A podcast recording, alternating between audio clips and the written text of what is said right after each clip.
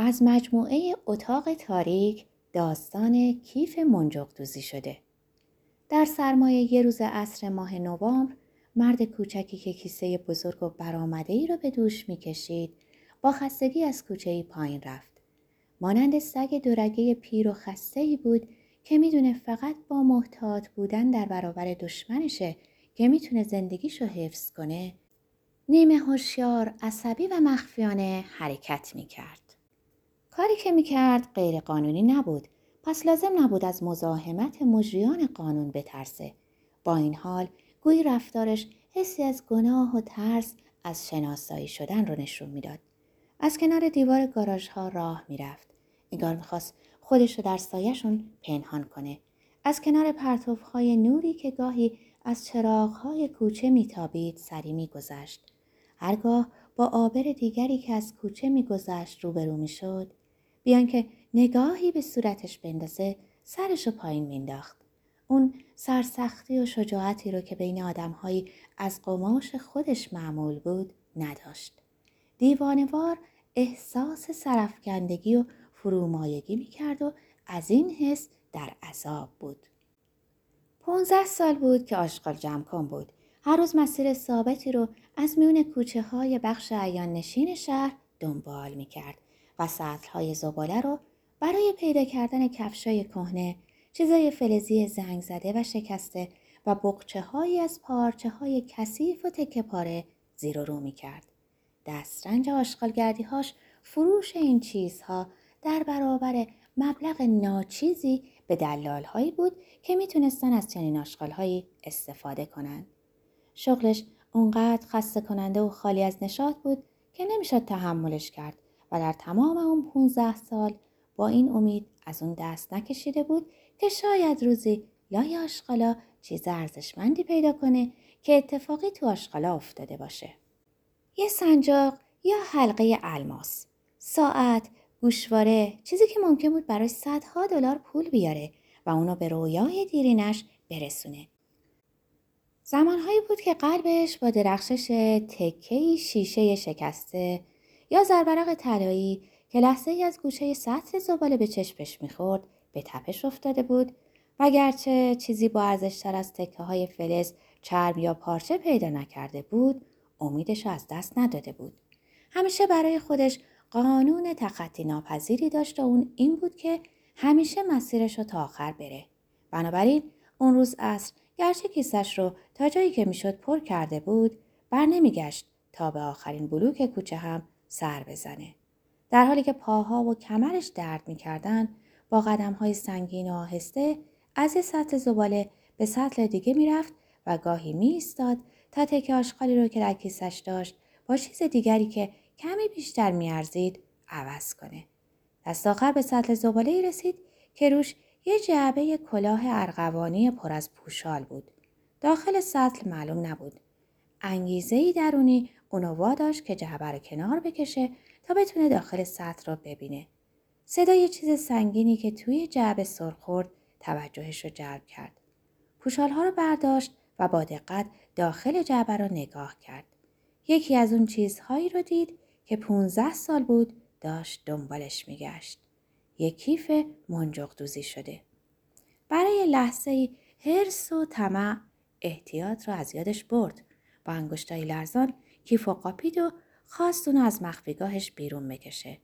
اما همون لحظه دری با صدای بلند به هم خورد و اون در حالی که قلبش در سینه میکوبید و سرش از هیجان به دوران افتاده بود، سریع پاشنه کفش کهنه‌ای رو بالا گرفت و وانمود کرد که داره بررسیش میکنه. یه بار دیگه در به هم کوبیده شد. پاشنه کهنه رو انداخت و خودش رو به سطل نزدیکتر کرد. دوباره دست کرد داخل جعبه و کیف منجق‌دوزی شده رو پیدا کرد. انگشتانش رو با ملایمت و لطافت مرد محتاطی که زنی رو نوازش میکنه اما هنوز مطمئن نیست که میخواهدش یا نه روی سطح نرم کیف کشید. یه بار دیگه منظره حیاط خلوت خونه هایی رو که مقابلش بود وارسی کرد تا مطمئن شه کسی نگاش نمیکنه. بعد به سرعت برق کیف رو از جعبه بیرون کشید و در جیب کتش فرو کرد. کار انجام شده بود. اون گنج مال اون بود. ساکشو خیلی استادانه با بیقیدی و آرامشی ساختگی انداخت روی شونش و آروم از کوچه پایین رفت. ظاهرش نشون نمیداد که چیزی مهمتر از جعبه کلاه و پاشنه کهنه در سطل پیدا کرده باشه. اما دستش توی جیبش کیف منجوق‌دوزی شده رو محکم گرفته بود. چون فقط از طریق تماس منجوقای کوچک و زیبای کیف با گوشت داغ کف دستش بود که میتونست واقعی بودن اونو باور کنه. انگشتاش در کیف رو پیدا کردن. انگشتاشو به سطح مخملی داخل کیف فشار داد. میتونست سکه ها و اسکناس های داخل کیف رو احساس کنه. تقریبا پر از پول بود. تصاویر مطبوع و خوشایند لذت هایی که این پول میتونست براش بیاره به صورت از مقابل چشمانش میگذشت. خودشو در لباس های زیبا تصور کرد که مشغول خوردن غذاهای خوش عطر و طعمه و لحظاتی کوتاه از تجمل و زرق و برق اون زندگی که سالها بود مشتاقانه در رویاهاش دیده بود لذت برد. قبل از رسیدن به انتهای کوچه یه بار دیگه پشت سرش رو نگاه کرد و همون دم همه رویاهای هیجان انگیزش نقشه بر آب شد. کنار سطل آشغالی که کیف در اون بود، مرد جوان قد بلندی در لباس شوفری ایستاده بود. چشمشون به هم افتاد و گرچه نگاه شوفر جوان کاملا عادی بود، آشغال جمع کن وحشت زده و پریشان شد. احساس کرد اتهامی سرد و جدی در آن نگاه میبینه. گمون کرد از گم شدن کیف با خبر شدن. فهمیدن که در سطح زباله افتاده. شوفر مأمور شده کیفو پیدا کنه و به دست بانوش برسونه.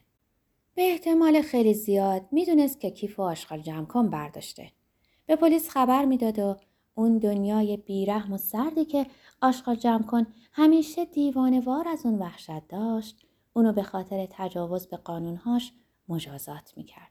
وحشت و نگرانی چنین فکری بیمارش کرد. همچون حیوان کوچکی بود که در دام افتاده باشه. ناگهان این فکر به ذهن آشفتش رسید که شاید هنوز بتونه با تسلیم کیف به صاحبش خودشو نجات بده. بیان که دوباره فکر کنه با شتاب از کوچه بیرون رفت. به راهش در پیاده رو ادامه داد تا مقابل خونه بزرگ و زیبایی از سنگ خاکستری رسید و فهمید همونه که در سطل زبالش کیفو پیدا کرده. تقریباً نفس بریده از ترس و اضطراب دستپاچه از پله‌ها بالا رفت و به در مشبک بیرونی خونه رسید. زنگو پیدا کرد و خیلی کوتاه به صدا در آورد. پس از لحظه‌ای در به راهرو پرنور و روشنی باز شد و اون مات و مبهود زن جوانی رو دید که یونیفرم ساده سیاه و سفید و مرتبی پوشیده. چشماشو به زحمت بالا آورد و به صورت خدمتکار چشم دوخت. مانند کشیشی که پیشکشی رو به محراب خدای خشمگینی میبره، فروتنانه کیفو بالا گرفت و منمن کنان گفت اینو لای آشغالا پیدا کردم. پیش خدمت نگاهی کرد و فهمید کیف مال سابکارشه. فهمید همون روز صبح که اتاق بانوی خونه رو تمیز میکرده، احتمالاً اونو همراه با جعبه کلاه دور انداخته.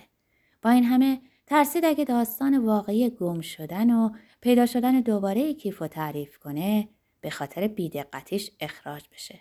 بنابراین وقتی کیفو به اتاق خواب بانو میبرد گفت بانو اینو روی پیانو پیدا کردم. زن که داشت برای رفتن به یه قرار شام حاضر میشد و موهاشو جلوی میز آرایش مرتب میکرد بدون اینکه سرشو برگردونه جواب داد بذارش توی کشو هیلدا. چند دقیقه بعد پیک با تأخیر رسیده‌ای از طرف یه مغازه کلاهفروشی زنانه بسته آورد. پیشخدمت بسته رو برد به اتاق بانوی خونه. روی تخت گذاشت و صورت حساب رو نشون داد. مبلغ در مجموع چند صد $100 بود.